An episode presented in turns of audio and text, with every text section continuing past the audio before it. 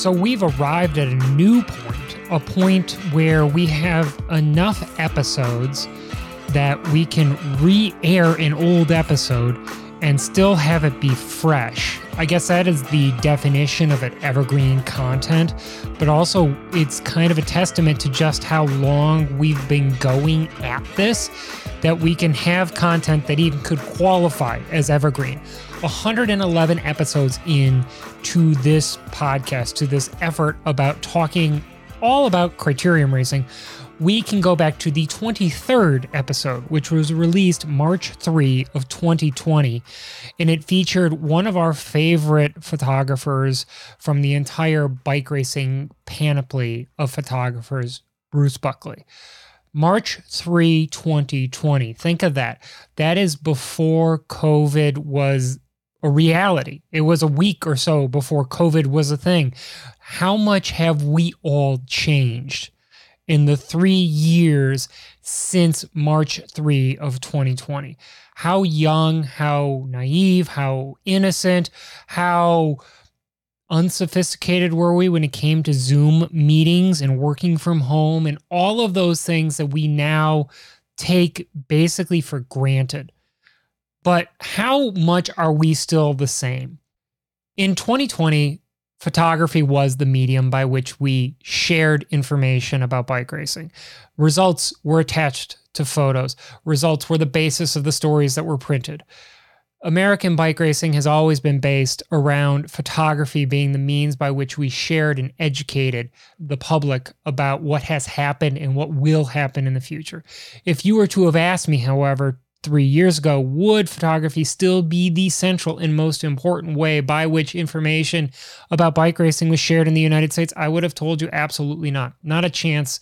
In this world, would photography still be the thing that you would go to to talk about what happened in the races that took place over the weekend.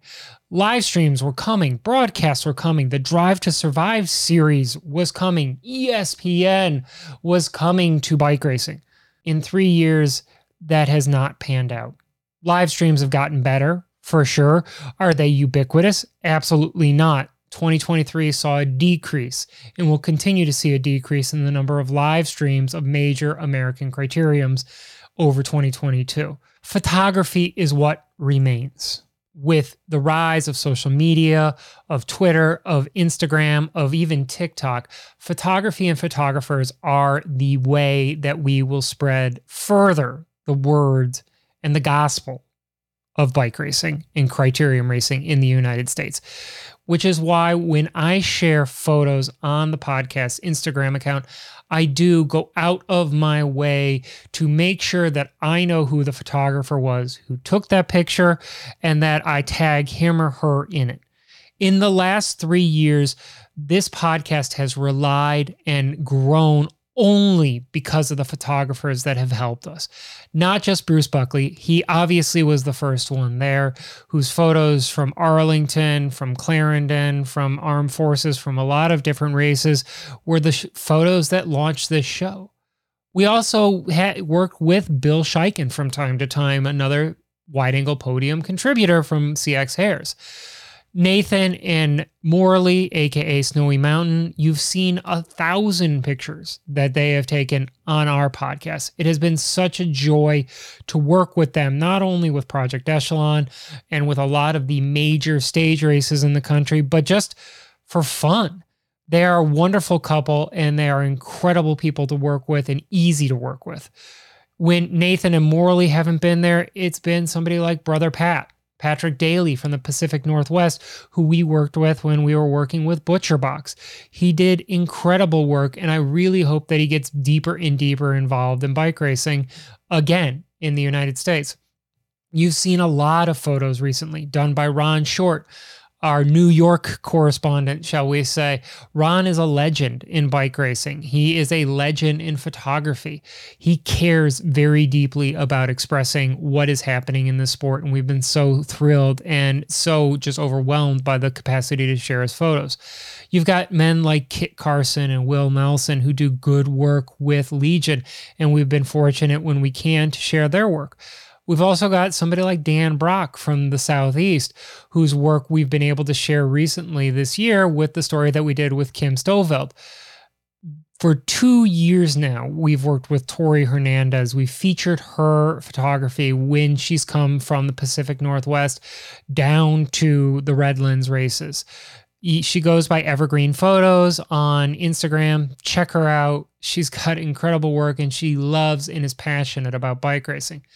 In the last two weeks, we've gotten so many photos from Trevor Rabb and Steve Kavorik from Easton, Plainfield, and now even with Armed Forces. These guys have been out there doing work for us for years. And I say work for us the us I'm talking about is all of us, the fans of bike racing, not Rob Kelly and Criterium Nation, but the bike racing community as a whole. This year, so excited to get Kent Johnson to help out. Kent is not a professional photographer, he's a friend. He's just a guy who I happened to meet while out riding bikes in California, who lives in the Quad Cities he's just a wonderful person and he goes to the Quad Cities races and he said he would take pictures for us. And by God, we shared them because that's what we do. One of the photos this year that it's touched me more than most was done by Amanda Sarah Cherish. It's a photo of John Stoveld and Kim Stoveld at the end of the Wilmington Grand Prix, right after Kim had won her race. It's just the two of them. It's just the finish line. They are sharing a moment. It is love between a couple. It is something that is universal, but also it's something that was so deeply emotional that I am beyond honored that I got the opportunity to share it. If you're in the in the northwestern part of Arkansas, you probably know about Kai Caddy. Kai worked with me in Project Echelon last year down at their camp. He's uh, incredible and easy to stay with roommate, I'll tell you that much. But we got photos from him from Sunny King this year, including this great one that we shared of Cade after he had won and was wearing the crown. Emily Barrera, I believe that's how we pronounce her name. She goes by Full Shutter Media. She was the photographer that we followed throughout all of Speed Week this year, and she delivered high quality photos in low light conditions. Cannot say enough good things about her and what she does in the Southeast. If you're talking about mid Atlantic bike racing, Mabra bike racing, Ben Christie, Dominion Cycling Photography. We shared his photos this year from Poolesville, the legendary gravel road race, uh, the Mid Atlantic's version of Paris Roubaix. If you're going to look at photos from the Mid Atlantic, you're probably going to look at something that Ben has done. Aurea Media did photos of Celine that we used with the Lifetime Grand Prix docu series episode. Black Coals also does some amazing work, and I would be remiss if I didn't talk forever about Dan Singer from the St. Louis area.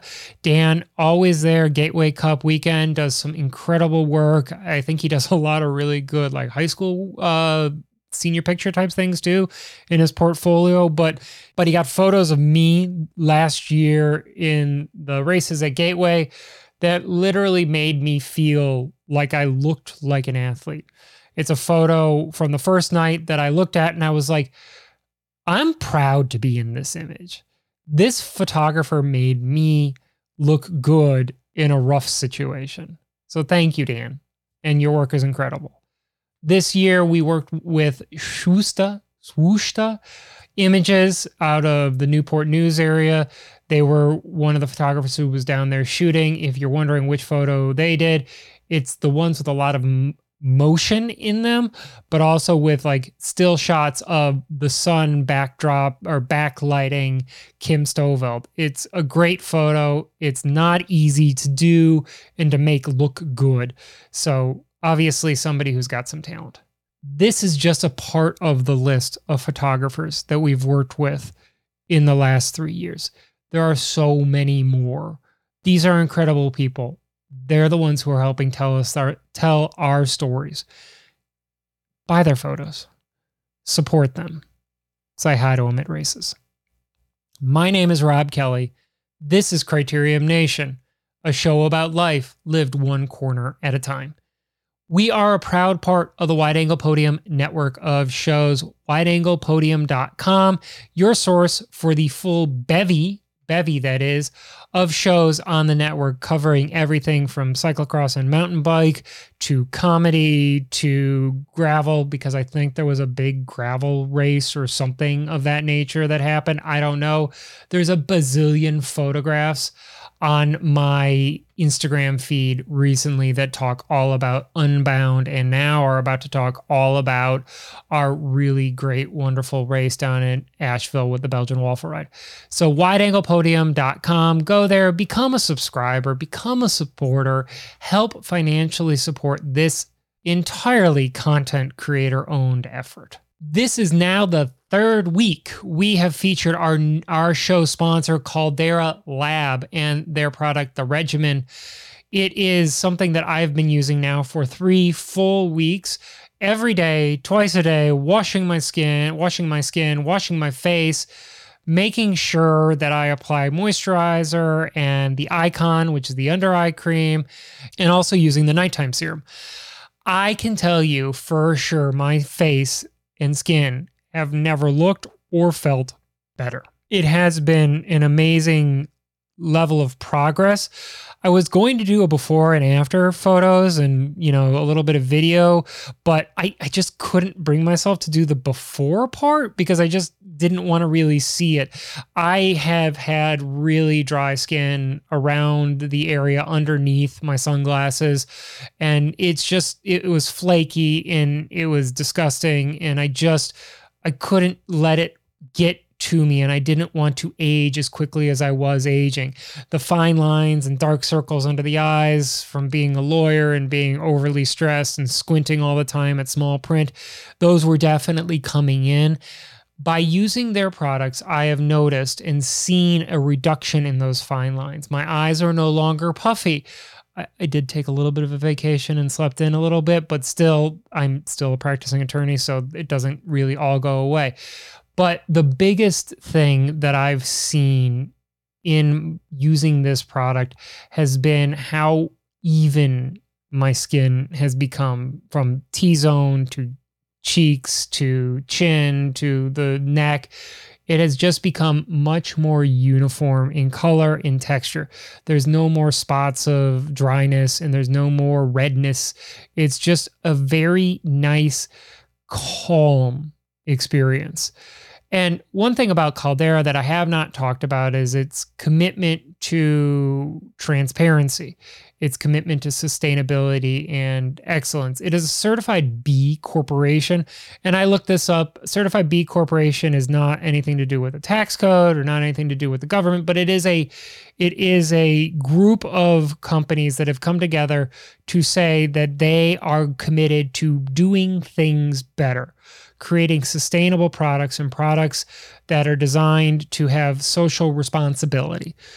And because of Caldera Labs, commitment as a certified B corporation, it is also a member of 1% for the fan, for the planet. So you can know that if you're putting your money into their product, not only will your skin look good because the product will help obviously, but also you're dealing with a company that's socially and ethically responsible for what they're trying to do. It is uncompromising craftsmanship, it's exceptional ingredients, and it's rigid, rigid, rigorous transparency. Try saying that one three times fast. Caldera Labs is here to upgrade your skin, and with that upgrading of your skin, your confidence and your mood and everything. I start my days off better right after I wash my face and put on the base layer it just it, it, feels like just a good clean slate that I'm starting with. So go to calderalab.com, find what you are looking for, and when you find it, do please use the promo code Criterium Nation, all one word, for 20% off your order.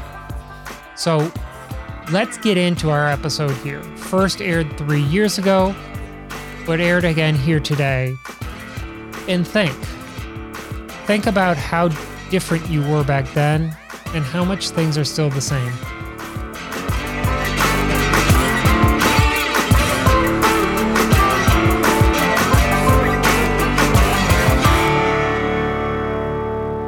My name is Bruce Buckley. I'm a photographer. I I photograph a lot of different genres, but uh, I have a specialty in sports and a subspecialty in that in uh, two-wheeled sports, bicycles in particular. You know, we're here at the bike lane in Reston. We're actually in the vault. Yeah, We're inside an actual bank vault that's been secure location. photography. This Yeah. is your full time gig. Yes, There's different styles of photography. Right. There's the I'm the guy who's going to go out and take pictures and candids. Mhm. There's the journalism. I'm Mhm. going to capture the moment. I'm going to capture life as it happens, and and Mm-hmm. there's art. All of these things kind of blend together, and there's really no clear definition of where they are. But do you agree that photography is a form of art? You know, I struggle with that because I would never refer to myself as an artist. I think there is, and I'm doing finger air quotes, art to what I do. But I think because I come from a journalism background, I'm really wedded to that. And I really see myself more as hopefully a storyteller or kind of documenting moments, capturing moments, trying to be really honest about what it is that I'm documenting at the time. A lot of art is uh, there's a lot of I mean there's a very wide definition of art, but you know I don't really m- make things out of whole cloth, right? Where I just have a creative idea and uh, I make it out of nothing. You know, I just create it. I, I, I'm trying to capture something that's real. Now, of course, it's taken from my own vantage point, but I do try to do it in an honest way where I'm I'm trying to pull myself out of it to a certain degree as much as I can to make it really capture what that moment w- was like. You know, you have what was the feeling in the crowd if there's a crowd there, okay? What is that feeling like? What is that energy like? I want to figure out a way to take that feeling, which is their feeling, not my feeling, and put that into a visual context that I have the racers going through. There's an art to that, I guess. But again, I, I wouldn't I wouldn't consider myself an artist. I just But there's a lot I- of there's a lot of hard work that goes into it. I mean, sure, but artists work hard. Artisans work hard. okay, but you're Lots of different people work hard. It's not I, I'm I'm not going to force you to call yourself an artist, but I'm going to say that there is a component to the work that you're doing that the normal human who doesn't have the training, who doesn't have this innate talent, they may not be able to do. Okay, that's that might be true, but I would say that it has to do with your eye and how you perceive the world. So I, you know, I guess in some ways it's like it, maybe it could be like art when you have somebody who goes out and they are a landscape painter and they see the world in front of them and they want to very realistically paint it, but that takes an incredible eye in addition to talent to be able to do that. I would say I'm closer to something like that than I am to an abstract artist or Have you ever seen everything I've learned I learned from Bob Ross. That's what I'm telling you right now. Have you ever seen Picasso's earliest works? Sure, of course. They're very realistic, very Yes. well trained, and then he moves into his more blue phases and things like that later on in his life. Right, but that's as he developed his own sort of quote voice, right? And his own vision and he it just evolved over time. That isn't to say that I couldn't do that. I just feel like that's just not really who I am. I'm not trying it's it's a tough battle. I know there's a lot of people who really skewer journalists, but believe it or not, we are taught to really remove ourselves as best we can and try and take an unbiased view of things. So I really do try to kind of keep myself out of it. I, I might see something that excites me, and it's not that I fight it, I just don't want to let it bias what I'm doing. Now, I do a fair amount of creative, what I would say is more creative work while I'm shooting. I have kind of this 80 20 rule that I do when I'm shooting where I have an assignment, okay, and I have maybe a shot list. I, I really need to get the shot list. This is what is required for the job. So I'm going to spend 80% of my time roughly making sure that I get that. And then ideally, if I've done it right, then I have 20% of my time to kind of just try some stuff out, to kind of just explore. And, you know, that's a more creative angle. And so maybe there's an art to that, but How did you find your medium? Because obviously your medium is sport. yeah. Degas had his ballerinas, and Tchaikovsky has minor keys, and hmm. Shakespeare had histories of the Tudors. How did you find cycling? I could relate to it. I was a cyclist from a young age. I did my first races as a junior. Initially, well, actually, initial races were a road bike, but I, you know, I did. I was on like BMX bikes as a kid, and then road bikes, and then, like most people, I went to college, and then I sort of put it away for a while, and I came back. but when I came back, I got on mountain bikes, and then found cross and the cross is what sort of combined those two things that I love in mountain biking and road in some ways. I you know I think I I gained uh, I just gained an appreciation. It was my community, right? In some ways, it's it's just it's it started just as kind of documenting my community. It's almost like street photography and walking around your neighborhood and just taking pictures of your neighborhood. It kind of evolved from there. And I, I did feel like a, a, connection to it. I felt like I could understand it. You're not required to understand your subject matter. You don't have to be a ballerina to be able to take. Good, because Degas was a terrible dancer. Yeah, I, I, would assume, right? I mean, maybe I didn't know enough about Degas. I guess I could take that knowledge and kind of understand how a cyclist might see the world you know, I think initially a lot of it had to do with trying to document, say, the the event, the the course, course features, the way that I saw it as I was racing, and that maybe other racers who were there could connect to that. That yeah, that's the way I remember that. Yeah, I remember going through there. Like that was a, that was an incredible part of the race, or this was a really critical part of the race, or understanding also that where critical things might happen in a race because it was a it was just a key feature or a big hill or some you know it was at some distance from the finish where everyone was going to make a move or whatever it is. So just understanding and being able to anticipate things and that's kind of where that came from. But how do you make a passion bike racing into sure. a business of being a photographer?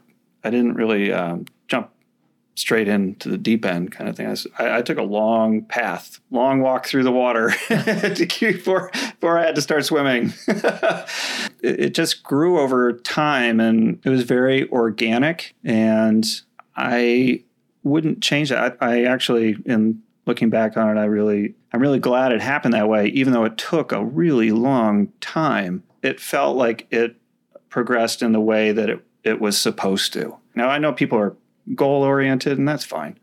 But I didn't come into it saying, I am going to be this or I'm going to be that. I came into it just um, pretty wide open and willing to try a lot of different things and figure out what worked for me and where my place was and what my strengths were. Not just try to force it like, oh, you know, like maybe there's stuff that I really like about photography. Just because I like it doesn't mean that I'm actually that good at it or it's something that I can really excel at. I, I just sort of figured it out. I just kind of figured out on my own like what worked for me, what I could do, what my limitations were, what I was weak at, what I was stronger at, and then just make it organic and then follow the opportunities. So from a business standpoint, it was meet a person, work for them, do a great job, get a recommendation to go work for somebody else, where it starts to go around. Then I get another job and another job and another job, and then it just goes down the line, and then you have built a business over time. Like I said, I didn't start with a plan. Who I am right now, there is no way who I am right now is what would have been my business plan when I started. I would not have thought that like who I am or what I do and who my clients are. I would never have thought that at that time. That's not who I thought. You've managed to stay relevant and not just you, but photography as a whole, when it comes down to sport, have managed to stay relevant in this era of live stream and videos. How is it the case that photography is still relevant and still relished and still lucrative enough to get you to fly to Washington State, to California, to go to Hartford, to go to Louisville, you know, to go all over the place for this job? Well, let's look at it this way. You're on Instagram? I'm on Instagram. What do you like about Instagram? Colorful, wonderful pictures of cats. Okay, that's great. Or bikes. And bikes, probably too, Yeah. right? Among the social media platforms, I, I think that we could say Instagram was a success. People like that. I think people want photography. I, we have, not to say there isn't video there too, but I, you know, it's still predominantly photography. You know, photography is just different. I, it, sure, we have live streams and we have video, but photography remains what it has always been. You are freezing literally a moment, right? It gives you a chance to slow down. I don't know about you, but I am bombarded constantly with things. My entire life is like multitasking. There's just a million things. To slow down, to stop time, and to appreciate a moment. I think that people can still relate to that despite the fact that we are required to have brains that can accommodate five things at once. I think that when we allow ourselves to have that moment to look at that photo, I think we really want that. I think people still want that. It is time to appreciate something. It's not fleeting, it's as long as you want it to be. You can scroll right by it on your Instagram feed, okay? Or you could buy that photo and you could have it on your wall and you could look at it every day. It's just very different than video. I, I, it's like, so let's take an example. The most classic, I guess, like finish lines, a road race finish coming at you at 35, maybe 40 ish miles an hour, right? It's a lot going on. There's a lot going on, especially when they're coming right at you. Honestly, you don't even, sometimes you don't even know who's actually going to win until they throw their hands up because it sort of looks flat as it's coming at. It's hard to see what exactly is happening. It's thrilling in the sense that you feel the speed of it. You, you see, like, oh my gosh, these guys are just thundering herd coming at us. I mean, you can really appreciate how hard this effort is, but you can't really break it down and kind of understand what all was happening in that time because it's just there's so much that's going on and it's gone in a in an instant. Photography gives you that chance to really take a look, really see like so maybe somebody was moving in on someone's line and you actually have a photo of their their two tires, front tires are literally touching and someone's or somebody's leaning on somebody in a sprint. Or, and you can see their facial expressions. You're not going to see their facial expressions in a video, probably. Now, we do have slow mo video. Why do you think we have slow mo video? Probably because people wanted to see the things that they were missing. Exactly. So I think that's sort of video's answer to what photography does is is to slow it down. You want to talk about like the thrill of sport or just raw emotion. I mean, somebody, you know, winning in a sprint and that look on their face when they come across and you just see that is raw, uh, typically just raw emotion because they are just at their limit and they have done this thing. You seize that image of what that looks like. On video, it's it's gone before you can even process it.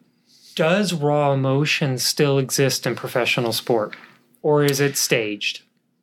Oh no, it definitely exists. Oh my gosh. I would say all you need to do is go to a really, really hard race and just go to the finish.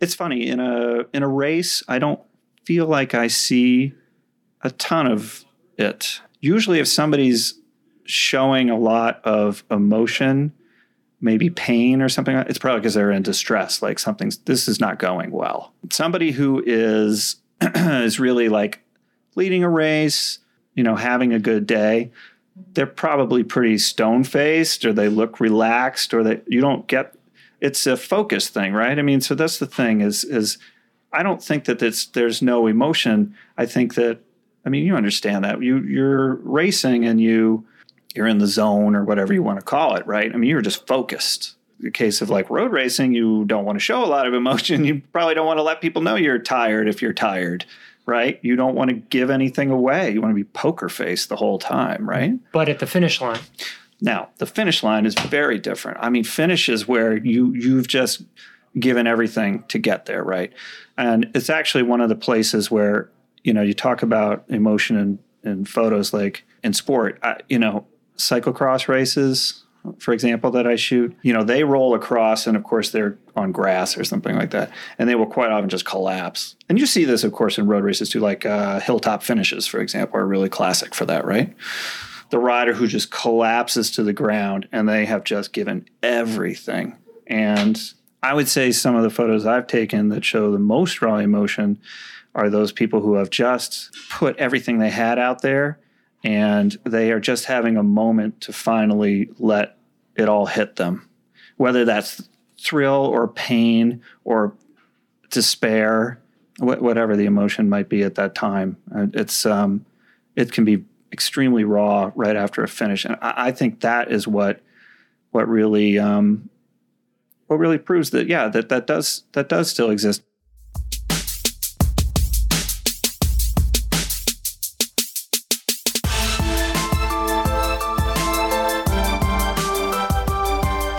Chapter 2 Characters.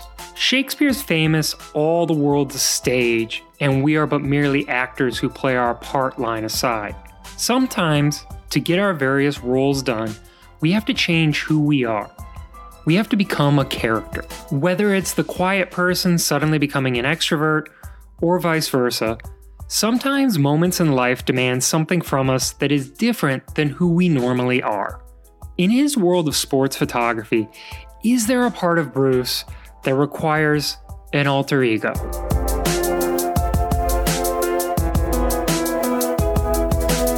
Let's switch gears away from the person in front of the camera to the person behind the camera. Okay. You play different characters as a photographer. This is my theory. You know, I think, and most of the people listening to this podcast know that my dad was a portrait photographer for 40 years. Right. I lived down the, the hall from a woman named Krista Rossow, who was a National Geographic photographer. Mhm.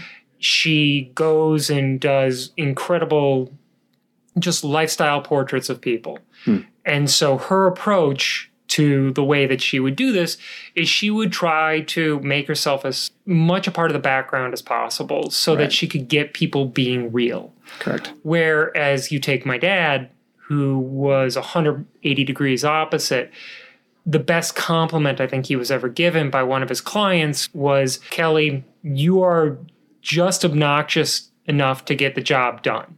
and they sent him to Tokyo to do pictures for the company.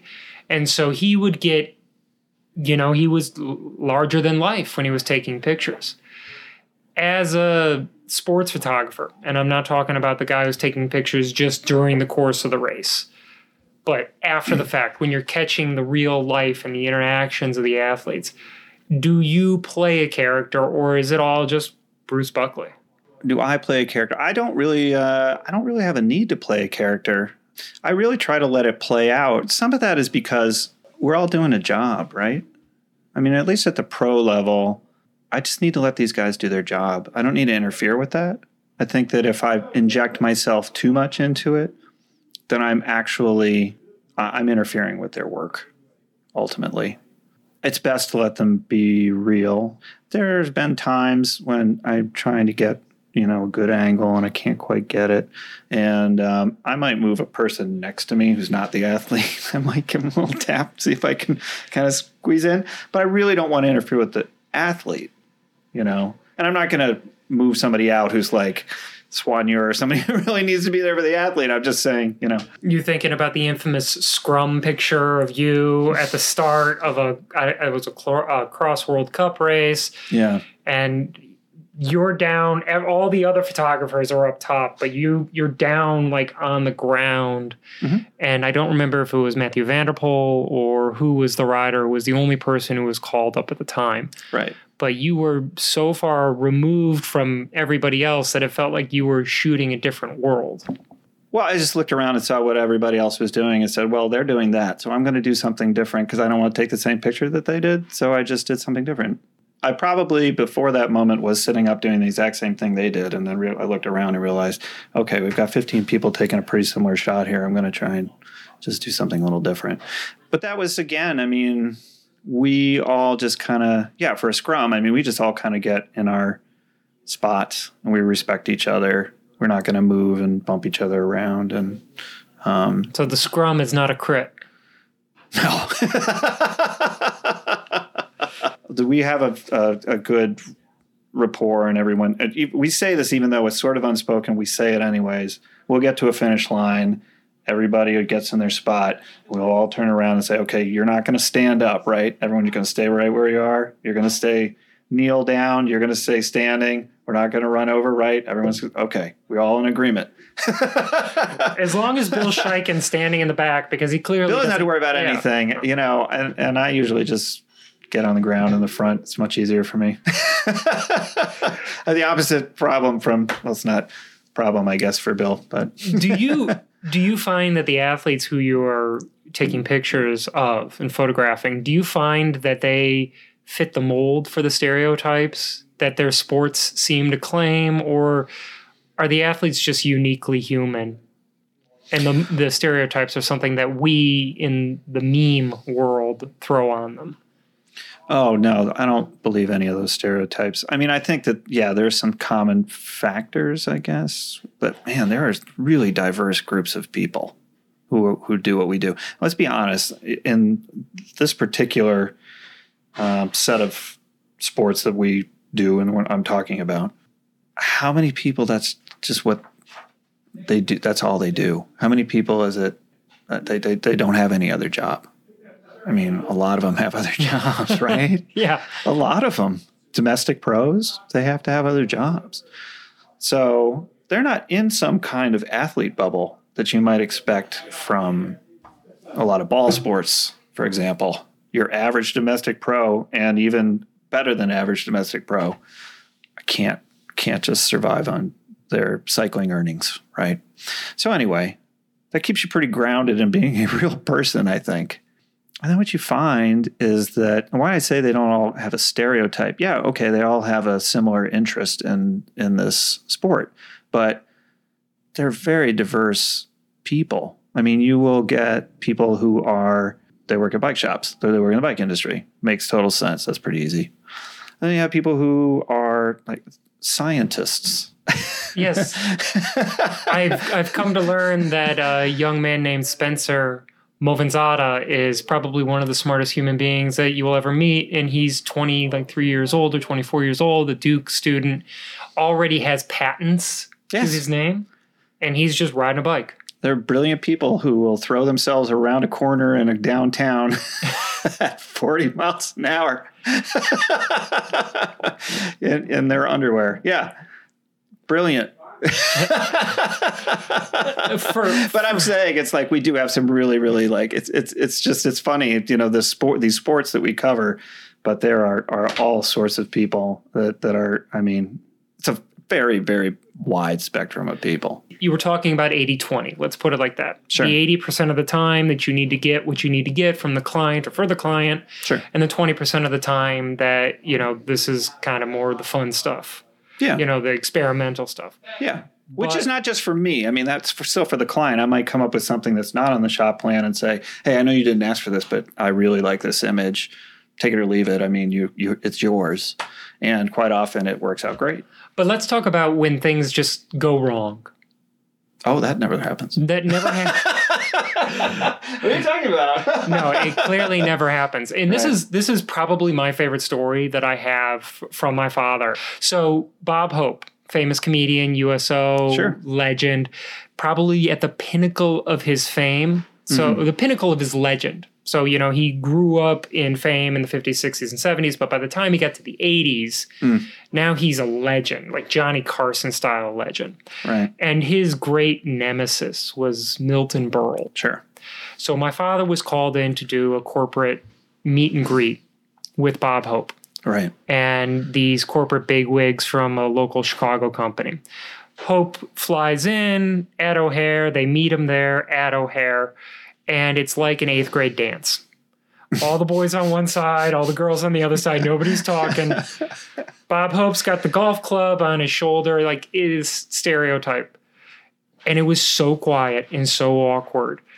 And all the suits are looking at each other. And my dad, the introvert that he was every single moment of his life until he got the camera in his hand, just screams out, Hey, Uncle Milty, in reference to Milton Yeah. Oh, Berle. Oh, no, that's what they called him. Yes. And all the suits just like jaws on the ground, they all went pale. Bob Hope walks over to my dad and goes, Son, whatever you want. Is That's the ultimate icebreaker. That's great. is there is there a Bruce Buckley everything's going wrong, but I'm going to pull it out of the hat and make it go right. I wouldn't probably do it in an Uncle Milty exclamation type of way. People who know me, Bill could definitely back me up on this. I mean, I really plan a lot. I do a lot of planning, tons of pre event planning. Sort of the joke I make, which is really kind of true in a way, is like plan, plan, plan. And then when none of that works, improvise and that last option does I, does happen. It I've does read happen. that quote somewhere, and I, I don't, know, know, if that came from somebody else, but that's what I I do that. but you a lot. You course walk. Correct. You come to the amateur races before the big event. Yes.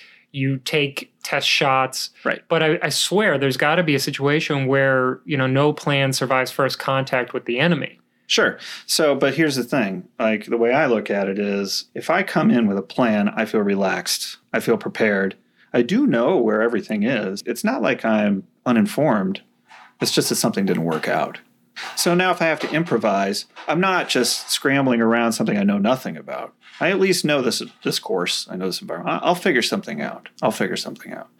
I'm starting from a place of calm, so that if something doesn't work out, and then I kind of get you know a little anxious, it, it won't be an over it won't be overwhelming. I won't be like anxiety stricken. I will I honestly I don't know what it is. I do have a piece of me who just sort of insight on who I am. I tend to little things will sometimes bother me and I'll kind of just gripe about little things. Big things don't bother me. I go to a calm place when big things happen. But I have a I have this thing with little things. I if it it bothers me, it's just a quick little, you know, I get it out. Whatever bothers me, it's like a little firecracker. It just goes off. Done. No big explosion. We're done with it. Big things, I for whatever reason, it's just my personality. I just go to a calmer place, and I push through it. I don't. I don't know why.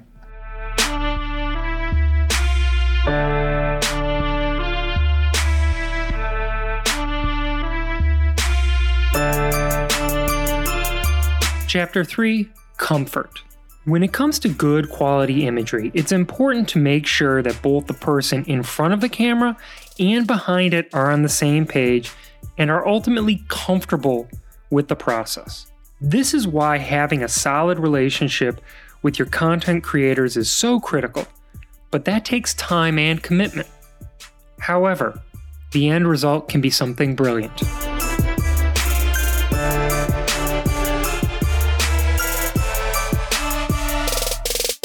tell me about this one concept that Lindsay Goldman and I talked about when she was on there. She obviously, as the former GM and owner of Supermint Hagens Berman, hired Snowy Mountain Photography to mm-hmm. come around with her. I've come to learn ButcherBox does a similar thing, and they've mm-hmm. hired uh, Patrick Daly or Adam mm-hmm. Coble. Mm-hmm. There are a bunch of other companies that have created this relationship with a photographer or photography outfit mm-hmm. to go with them is there value in establishing long-term relationships between teams and the people providing the media for the team? Yeah, of course. Absolutely. Now there's a there's a whole bunch of reasons for doing it. I mean, one of the things you hire a professional because there's a certain there's a there's an amount of certainty that goes with it. You know what you're getting. There's a certain amount of logistics that uh, works well. I don't need to go get a new photographer for every city that I go to, right? And they're reliable and I know that they'll deliver. And there's also that working relationship that's very important, which is I know they'll deliver. I know that I'm going to get the I'm going to get a certain number of images on Monday morning, and then I'm going to get the rest on Tuesday, whatever it is. You know, there's just a way they work. You can take the way they work and build that into your own workflow for, okay, this is how the way they work, and this is how it fits in with my social media, for example, and how I roll things out. So there's a lot of that. But then there's also the very critical piece, which is the riders getting comfortable with having these photographers around. How do you do that? That's that's a huge question for me as somebody who's going to go out there and do podcasting with riders. Sure. Getting them comfortable with the idea of being themselves around somebody who's capturing an image or capturing an audio with them. Right. How do you do that? It can take some time to build a relationship, and other times it's, it comes quickly. But first of all, it starts from staying back and just pulling back, letting them be themselves, letting them understand that I am not I am not entering their world, I am not trying to affect their world. I'm trying to let them be themselves. I'm going to be over here might be a little awkward at first because you don't know me, but you'll see the images that result from it, and hopefully you like them. and then you see what I'm doing. You understand why I do what I do, and hopefully you don't notice me a lot. And I think this is one of the reasons why I, when you're talking about an artist before, like I don't, I don't see myself that way because I feel like an artist wants to put themselves so much into their work, and and I pull. That's another example. I'm trying to pull myself out I don't want to I don't want to be a part of what I'm documenting. I can't. That would just sort of sully what I'm documenting. You know, I, I just need to let it be real. And I want to sit back and observe it and be honest in my observation and let them be themselves. Sometimes it's annoying because I make little clicky sounds with my camera, but that's about as intrusive as it gets, hopefully. I don't, I don't know what to tell you. It, it takes a while. It's hard with athletes because, you know, so many athletes have routines. They really, really, they have to go through a certain routine to get comfortable before a race. And you, you just don't want to, you just don't want to mess with that. In some ways, I think of it like, like, can you imagine if you had a team mechanic or you didn't have a team mechanic. You had to get a new mechanic at, in every city. It would drive you nuts because you would never have. I mean, I've got SRAM access now, so mm-hmm. it's it's pretty dialed in. But ooh, nice plug. I know. right, and but you have you want your bike dialed a certain way. You expect that when you jump on it, it's going to be set up in a certain way. There's a certain way that you like it. That's for road. That's for anything. I mean, you know, and mountain bike and and cross, I mean, like tire pressures and all the which tires you're using, all the there's a lot of these other factors that are really, really, really important. But uh, anyway, my point is like, can you imagine like they don't know you, they don't understand your preferences, so it's uh, that's part of why I think you would want to have somebody you're familiar with. You're familiar with how they work. They are familiar with you and how you work. Get that familiarity. You also can anticipate things. Okay, I know what your routine is now, right? So I know how to follow you in a way that lets you do your routine, routine and I can capture it in an authentic way because I anticipate you're going to go here first and then there. And I know that I want to get it from this angle because it will really capture it best, et cetera, et cetera. So let's talk about a big difference between road and cross or road and mountain bike. Right. Uh, aside from the knobby tires. Okay. And a lot more beer in cyclocross than there is in mm. road. Yeah. Way more whiskey in road. True. So well, no, no, no, got some whiskey and anyway, that's okay. a whole other podcast.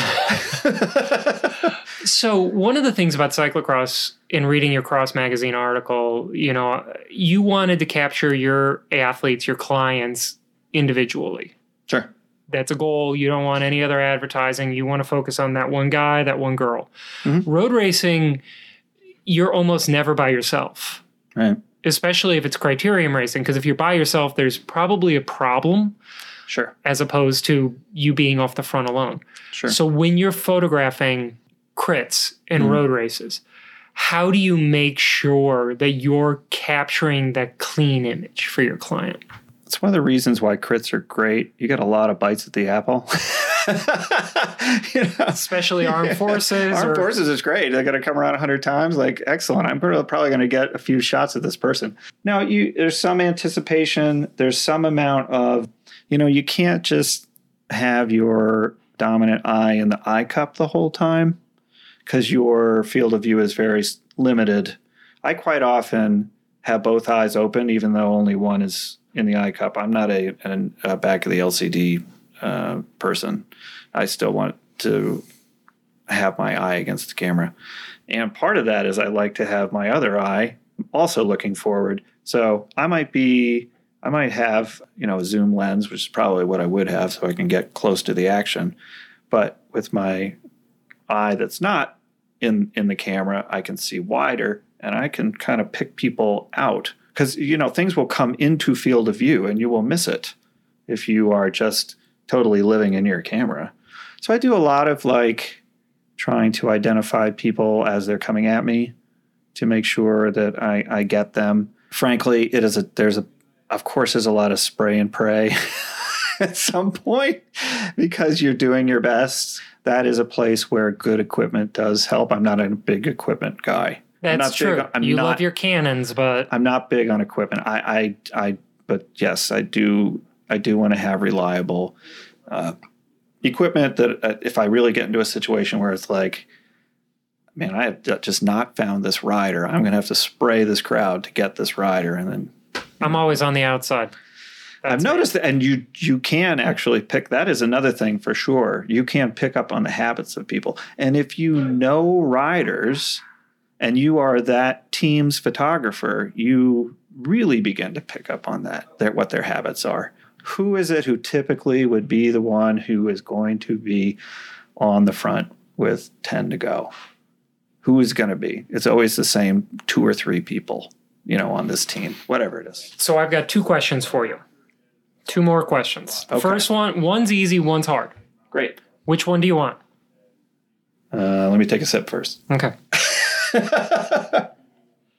All right, we'll finish hard. Go ahead. Easy, Uh, easy question. What is this delicious beer that we've been drinking here at the bike lane? Oh, this is called Ride or Die because it is a rye IPA.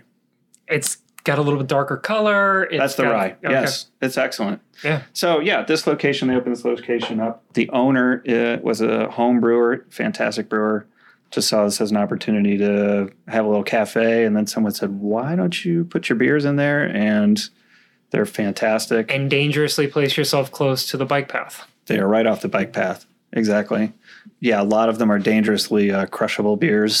so, like, if you've been on the path and you're kind of tired, it's uh, easy to down one of these beers pretty quickly.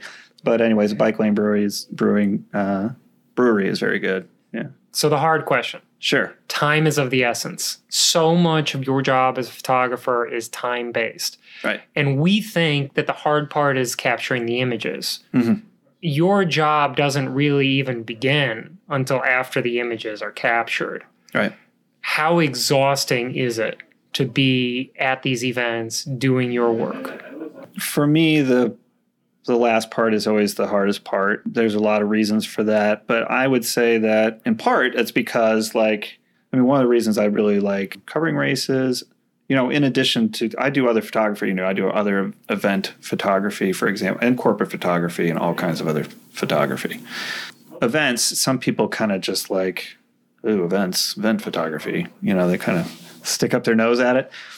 I love it but it fits me in part because I'm I'm uh, a classic extrovert, where if you know the sort of introvert versus extrovert thing, introverts get into a social situation and it saps all of the energy out of them. Extroverts get into a social situation and it and it recharges them with energy. And I am way far on the extrovert side, so I go into these events with a lot of energy and it's part of why I, I love it so much. Um, I'm just extremely passionate about it, and I'm probably just frankly like on a natural high at that point. But then you come to the end, all of it dies down, and now I got to go back uh, to my hotel room or wherever it is I'm staying. It's just me and the computer. Somebody like Bill might be over sitting at the desk next to me, or we might be in a we might be in a media room, but I'm really kind of alone with my work at that time. And you can imagine coming off of the high, the literal high of this event, with that I that I very legitimately feel a high at these events, and then it just comes crashing down on you, and, it, and it's it's hard. You really have to push through that part of it, or I I do. But yeah, for a race that uh, you know, let's say in cyclocross, uh, it's a one-hour men's race and a forty to fifty minute women's race and then I'm going to spend many more hours than that working on those files. Finding Wi Fi is the most important thing. Yeah. Oh, okay. You've read that article. Yeah, that is the number one thing I have trouble with. And that is actually a planning thing. I try to figure out ahead of time where I'm going to find good Wi Fi. Wi Fi is like the difference between being up for a few hours and being up all night. So the dangerous thing is whenever a lawyer tells you they only have one or two questions, they never have one or two questions. That's fine. But I promise that I'm was glad you got the beer question in. Thank you. I appreciate that. It's a good plug for the for the bike shop who's been very kind to host Yes. us here. they have they have been. This is we are one Abby Mickey away from a cycling tips podcast right here. Oh, perfect. So if people want to find out more about you, website, Instagram, where's the best place to find more about Bruce Buckley? I mostly point people to Instagram at this point. I think it's just turned out to be the best vehicle for me. It's sort of a really updated portfolio of what I do. It's the most accurate, most up to date. So uh, Bruce underscore Buckley is where you'd find me there. I'm on Twitter, uh, B Buckley Photo. I'm not extremely active on Twitter, but it's a good way to at least connect to some of my work. I just feel like Instagram is the best way. And I, I it's brucebuckleyphotography.com is my website, but you know, it's a website. They're a little bit more static. I still think that Instagram is the best way, at least for me, to kind of keep up to date with what I'm doing, see the latest of what I'm doing. Well, that's where we'll push everybody. Sounds good. Thanks so much for being on the podcast. Well, thank you for having me. I appreciate it.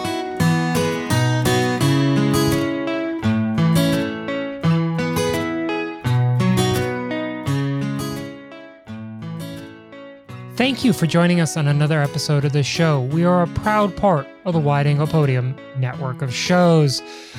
Today's episode was written, produced, and edited by me, with special thanks to our guest, of course, Bruce Buckley, who I talk to on a really regular basis, even three years later. So, really great to share this again.